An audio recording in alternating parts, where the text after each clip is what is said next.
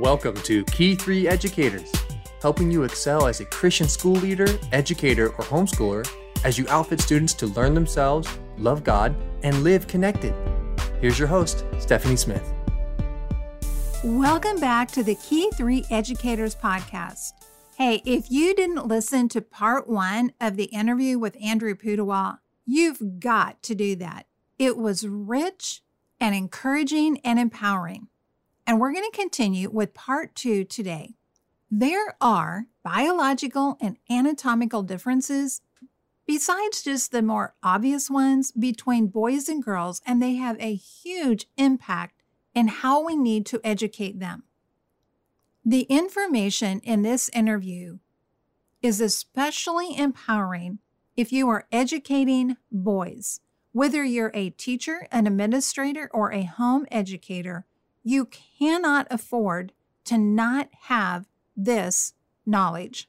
As the mom of five now adult sons, this subject is near and dear to my heart, and I'm so grateful for the insights that Andrew has shared thus far and is going to continue to share with us today. In case you're just joining us or forgot from last week's episode, Andrew Pudewa is the founder and principal speaker of the Institute for Excellence in Writing, or IEW as it's more commonly referred to. He speaks around the globe and addresses not only writing and language arts teaching, but music, which as a teacher of violin for over 30 years, he's well qualified to address. You can find information on IEW curriculum, which covers all grade levels and all components of language arts, as well as information about Andrew's speaking engagements on the IEW.com website. And I strongly encourage you to check it out. You won't be disappointed. Today, we're going to continue our conversation about the learning differences between boys and girls. If you haven't already, make sure not to miss part one of our conversation. And now let's jump in for part two of my conversation with Andrew Pudewa.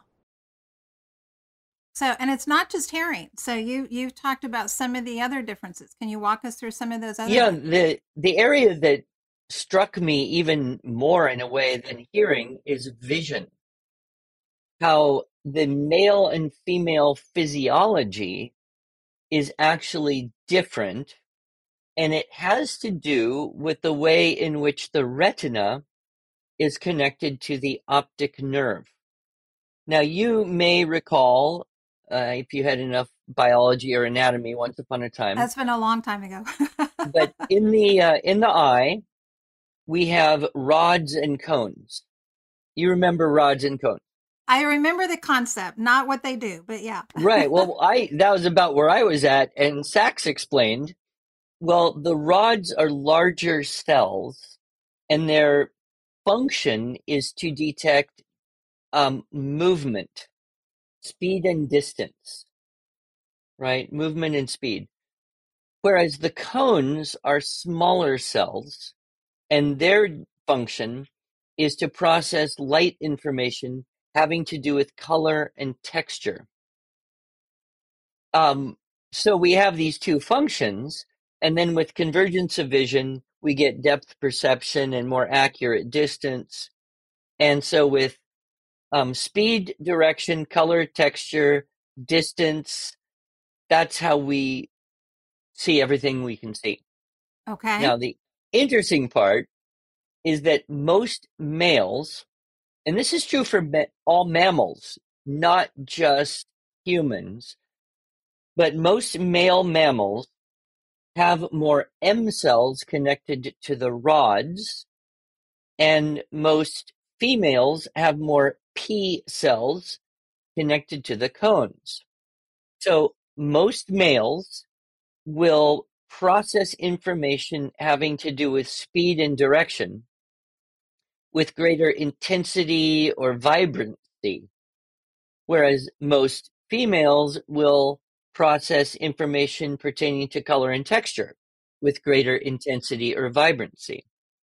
And that's just physiological. You can observe that in the the structure of the eye and the nerve system. It also, however, comes out behaviorally. Um, you, now you had all boys, um, but you've known girls.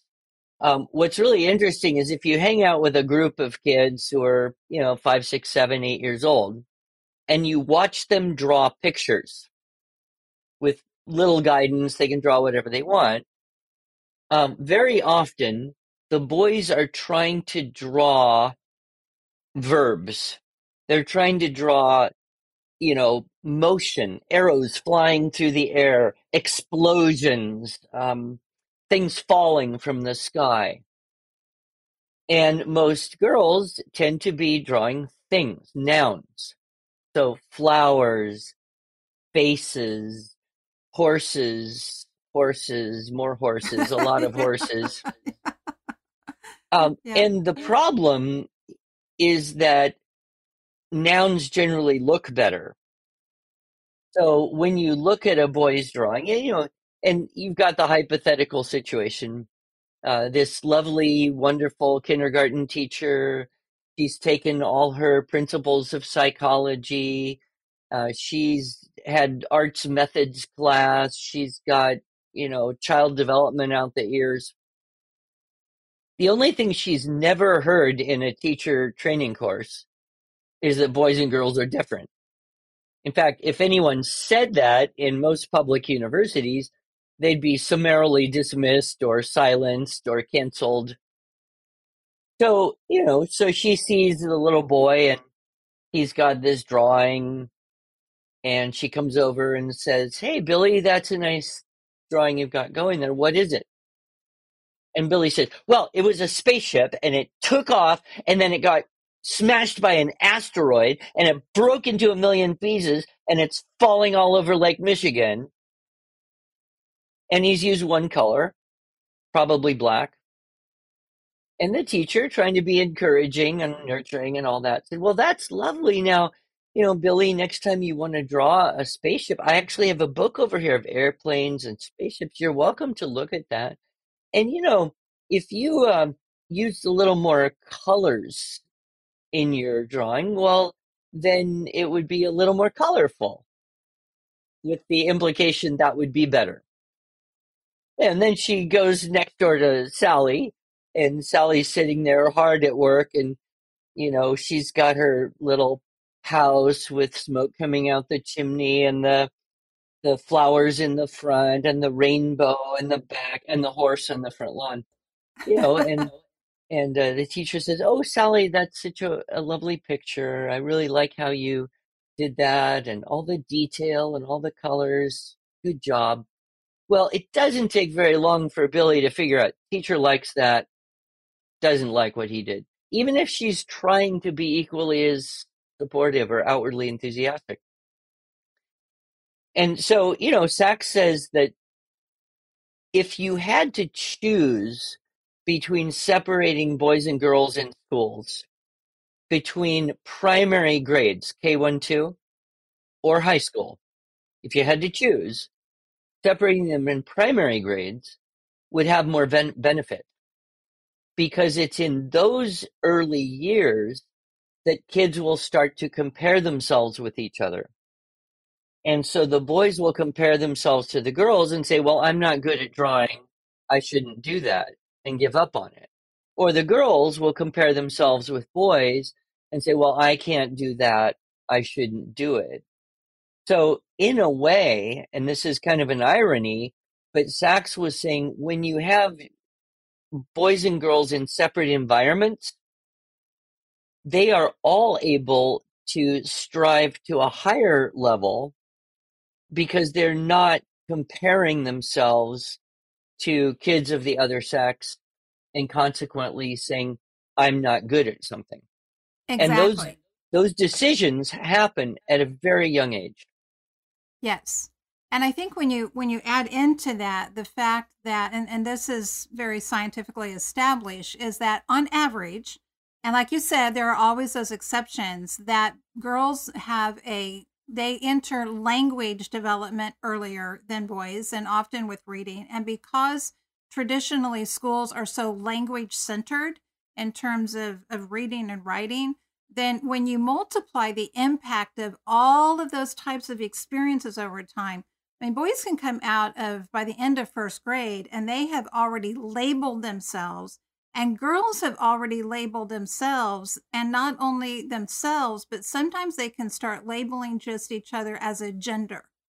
And, yep. and then that that begins to carry over. So these have very real consequences in terms of not just educational achievement, but in terms of personal identity. Absolutely. Here. And, you know, a lot of teachers and parents, they get all up in arms because they have a six year old boy who can't read and doesn't want to, right. not interested in learning. Oh no, this is a problem. Well, maybe it's just normal. And there are countries in this world that do much better than we do educationally in terms of results. And they don't worry about reading and writing much until the kids are seven, eight, eight years old in Scandinavia. Uh huh. Okay, you know, if you got a six year old, five year old, four year old who wants to read, okay, teach them. But when you start to force a five or six year old boy to do something he cannot do neurologically, physiologically, you can create a lifelong hatred of that thing. Exactly. Exactly. I know I have a set of twins and they're um, number three and four. And they had no interest whatsoever in reading when they, they had just turned six. So their birthdays are in August. And I, they were like, why, why would I want to read? And I knew at that point, there's no point. Let's just wait one year. And by the next year, they had this in, innate desire to read. So, you know, that, that can make a, a huge difference. Um, one of the other things that I know that you talked about was the differences even in the response to stress. And certainly we've had, especially over these last couple of years with COVID, high levels of stress and, and anxiety that have gone on in a lot of students and teachers' lives. So, what can you tell us about the differences in and the response to stress? Yeah, so that's so fascinating. And I've seen this again and again in my own children. I won't tell all the stories, but as Dr. Sax explained it, it has to do with the parasympathetic and sympathetic nervous system. So, for males, most of us, our initial response to stress is to activate the sympathetic nervous system, which causes an increase in heart rate, increase in blood flow, uh, increase in breathing rate very often. Um, there's a physicality to the energy, and it is relieved by moving uh, standing up, pacing. It's so interesting. You find that men very often, when they're trying to think through a hard problem, will prefer to stand up or even walk or pace around the room. Um, and you very seldom see that in women.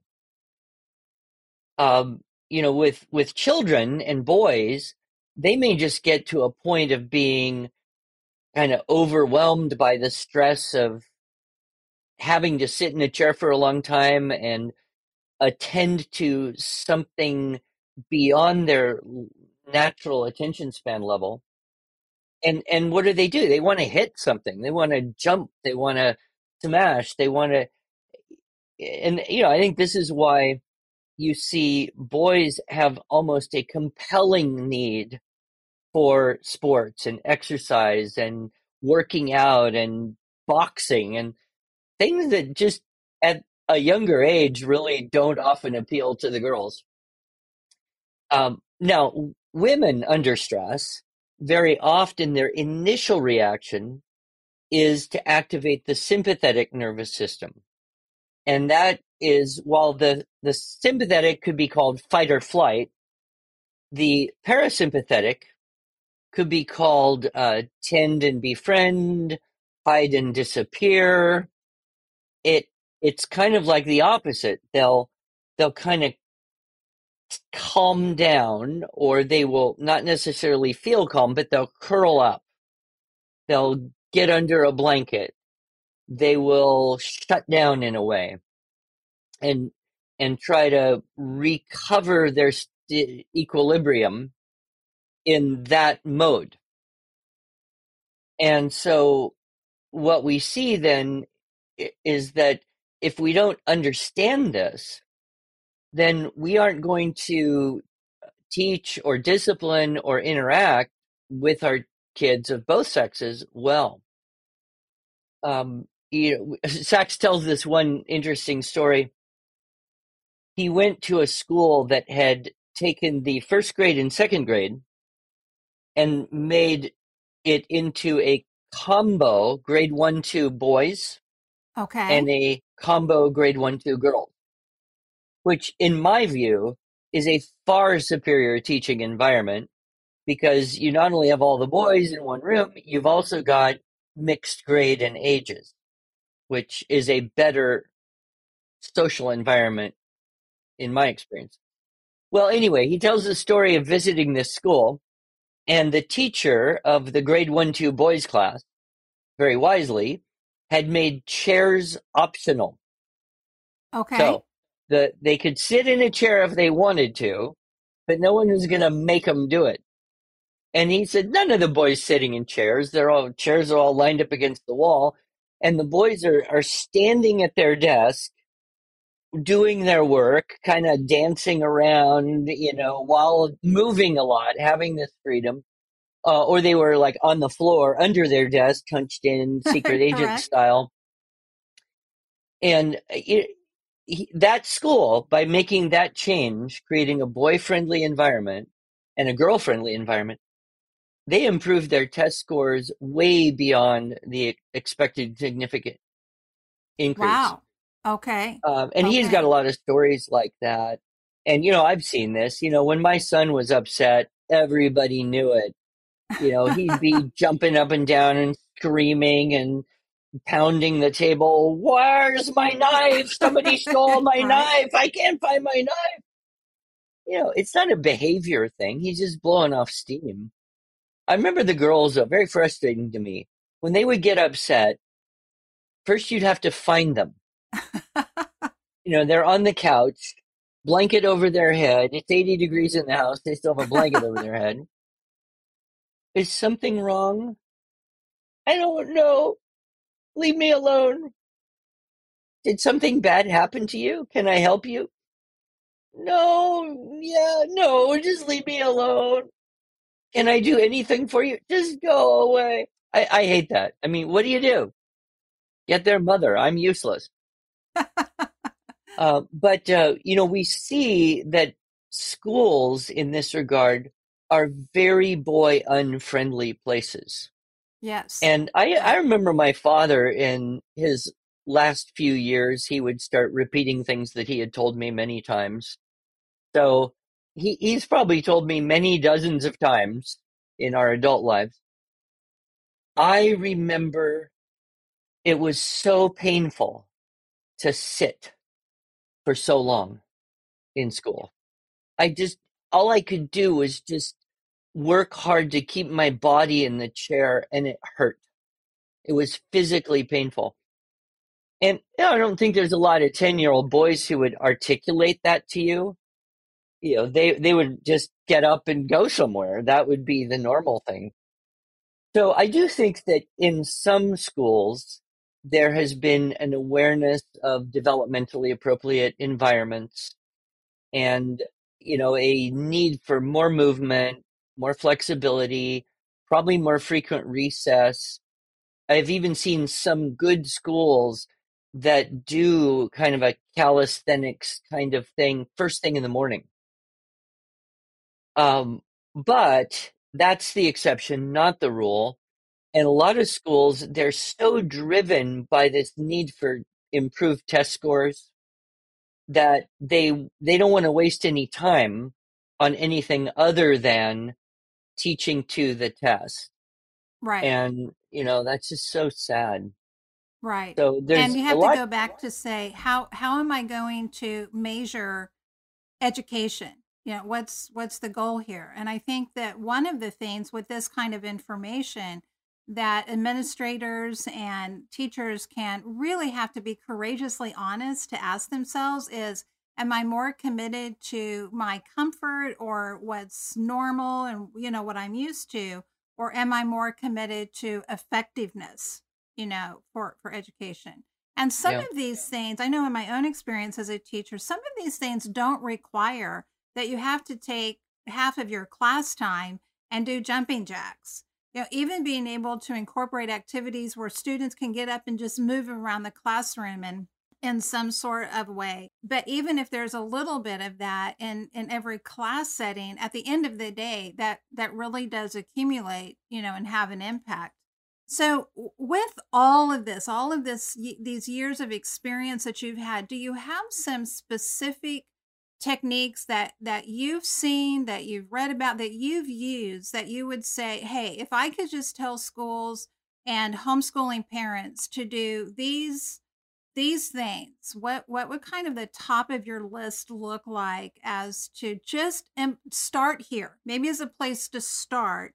Because probably a lot of schools aren't just going to go out next year and all of a sudden divide up their classrooms into single gender you know classrooms although maybe they might look at that. But where could they begin um, today with implementing some techniques that would take this into account? Well, today is particularly hard just because there's even more confusion about what is a boy, what is a girl. So if you're in that world of confusion, I don't, I see no hope. I, correct yeah I you- you're just gonna, the, if you're not a saint, you're gonna leave. It's, it's just, it's too hard. If you are a saint, then you are going to navigate very treacherous waters. So we'll make the assumption that there's a school where at least the majority, if not the entire faculty, acknowledges that boys are boys and girls are girls and that there are differences. So the first thing I would say is get a book. Um, I would suggest Warren Farrell's book, The Boy Crisis. okay Um, when I read that book, I understood myself better. I understood my father better, even though he's deceased. I understood him. I understood actually what my wife thinks about me better. I understood my son and all his friends better. I even understood my daughters better in terms of what they probably think about their boyfriends and husbands. So it's that kind of book that is, you know, again, it's he's not got any kind of religious agenda.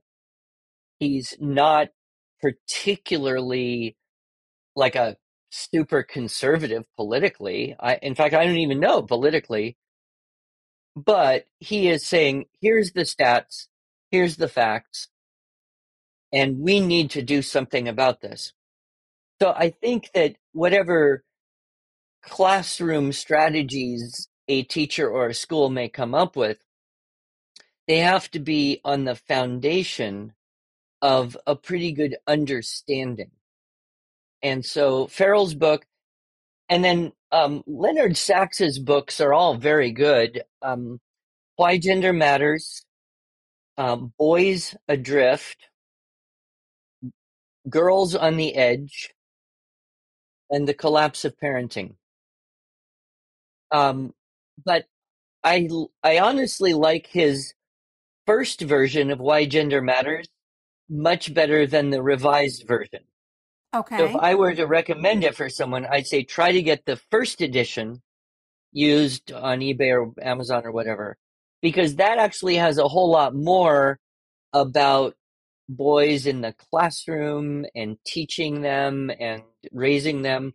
Whereas the new book, he was just forced to address problems like LGBTQIA business and the confusion that surrounds that. okay So um, okay and that i one, think talking about that, I think that's one of the reasons why this topic is so important because we do have this cultural movement in the US to just do away with the very concept of genders. Yeah. And so just affirming that there are differences between boys and girls, men and women, and they're not all about environment and parenting. I mean, there are things that are different. Uh, like you were talking about, just the fact of the the rods and the cones differences in the eyes. I mean, that's something that you know, for if someone says, "Well, I'm going to transgender or a child," there's no way that they're going to be able to change that part of their makeup, right? They're Yeah. they're going to be stuck with that. The, And the so I think that this is valuable, and not just to say that this isn't just coming from a religious or political agenda. We're just talking about science here. absolutely. The other thing, um, I don't know if you listen to Jordan Peterson much, but um, I would consider him possibly the smartest guy talking on earth that I know of. But he did a podcast with Warren Farrell. Okay.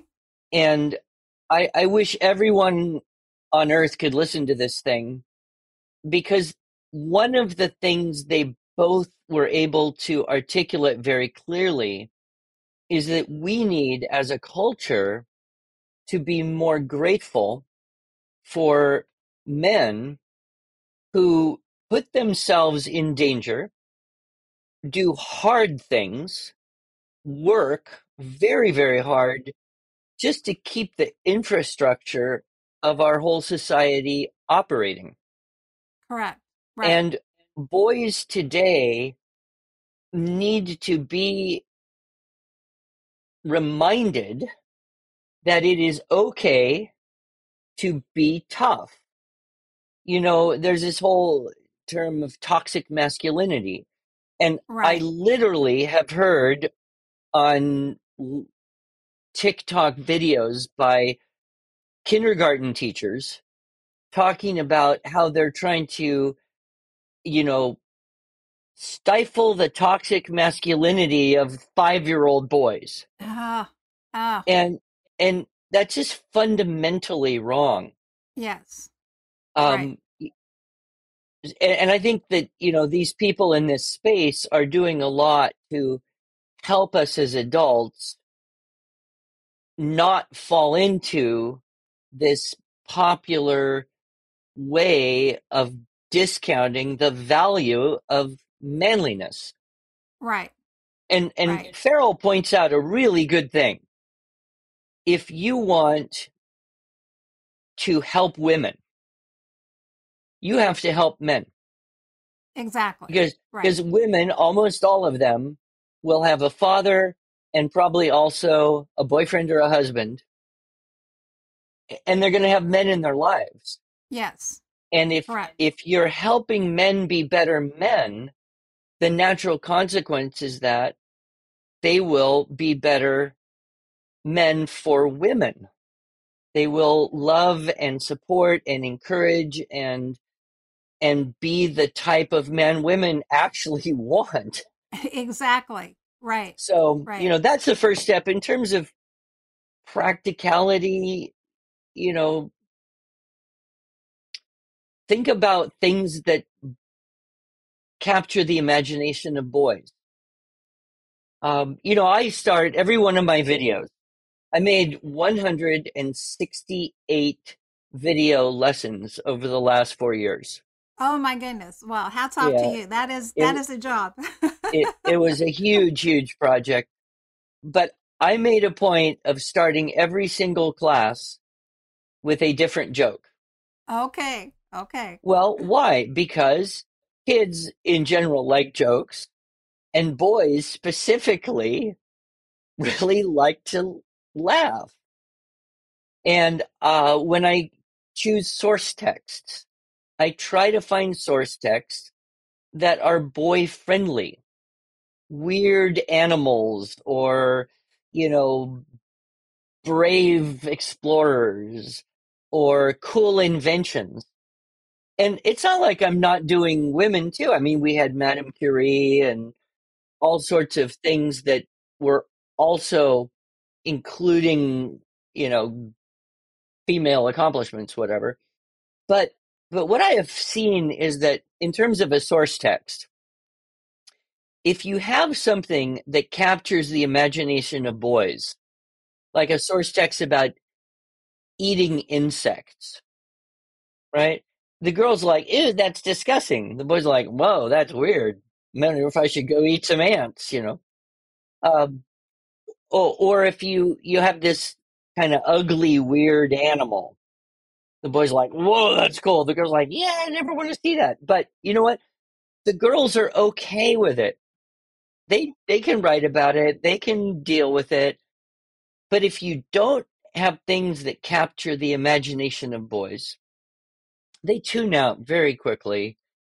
And so, you know, I have tried in putting together really all of our products, theme-based lesson books, the teaching, you know, materials we create for classrooms, as well as the online available video courses to to be in that zone of capturing the attention of boys. You know, boys respond really well to being appreciated for who they are. And so when you joke with them, when you're maybe a little bit physical with them, you know, in a safe, obviously uh, controlled way, um, you, you know, and and you appreciate them for the little things they can do with their bodies or whatever, and don't let them be ground down by their maybe lack of interest in reading or something else. That goes a long way. You can buy a lot of capital by getting a boy to love you when it comes to operating in a classroom. Yes, right. Children encounter far more female teachers, you know, throughout a traditional education.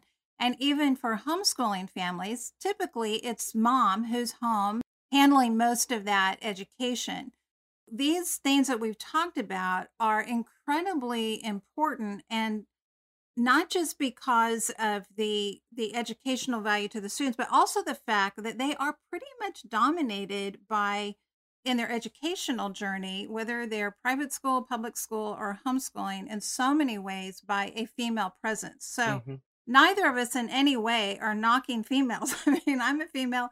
You're the father of six daughters. So it's not about again it's not about lowering one gender or saying oh they're all fine. They don't need they don't need any help in their own specific issues.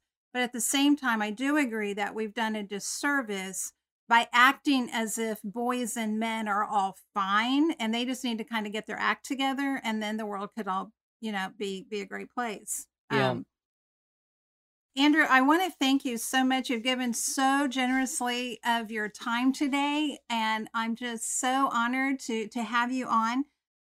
I want to give you the opportunity, anything that you want our listeners to know in terms of what you're up to. You're still traveling and speaking a great deal. And then anything, where can they go to find out more about you, more about the Institute for Excellence in Writing? Yeah, sure. Our website is very easy.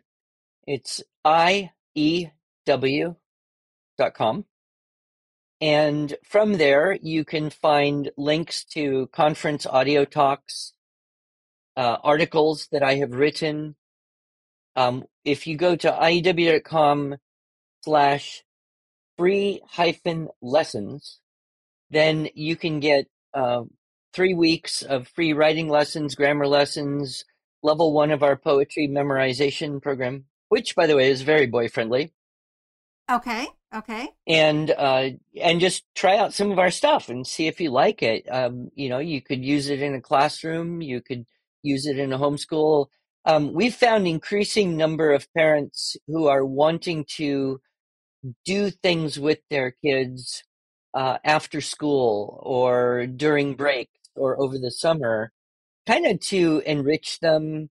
And I always say, you know, you teach your kids a little bit of our writing program, even if they go back to school, it's going to be like their secret weapon. We also have a spelling program that I think is very useful for children who aren't learning well in a visual input method. So, you know, you have mildly dyslexic or dyslexic 9, 10, 11 year old child you're trying to teach spelling. it's tough because stuff is getting scrambled on the way in it'll get scrambled on the way out. So it's an auditory input method called uh, the phonetic zoo. Uh, so we've got that. And then if you wanted to find me in person, we have an events tab and I will be speaking at 10, maybe up to 12 homeschool conventions in 2023 between March and July. And I just want to reiterate that the materials that IEW has together, they're not just for homeschooling families. And so public schools use them, private schools use them, and you have a an exhaustive array of uh, materials and curriculum, you know, and programs there. So I really encourage people to check that out. And also, again, just to put in a plug for the Arts of Language podcast, Thank you. um, because I know, you know, in the description, it's like about supporting teachers of composition, but there's a huge amount of information in there that casts a much wider net than just for um, teachers of language arts.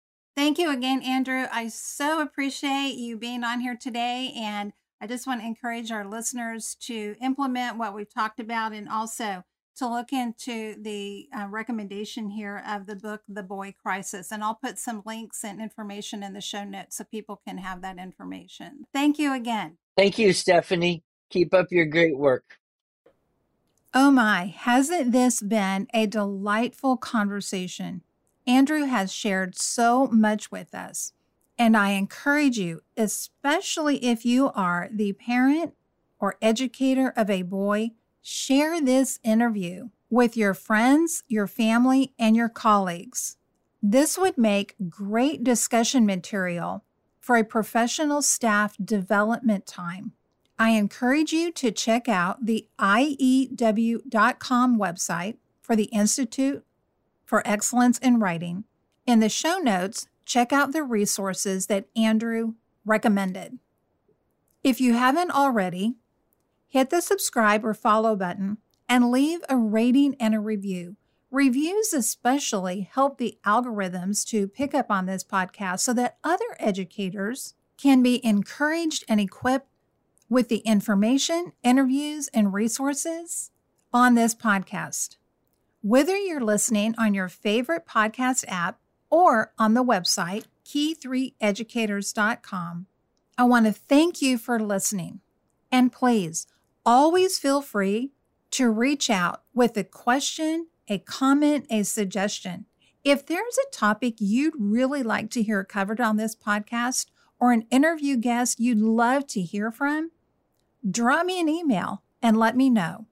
You can find the contact information and also a contact form on the website, key3educators.com, where you can also sign up for the Three Keys newsletter and check out speaking engagements that I offer. All right, until next time, my friend, do remember you have an impact that is immeasurable, eternal, and irreplaceable.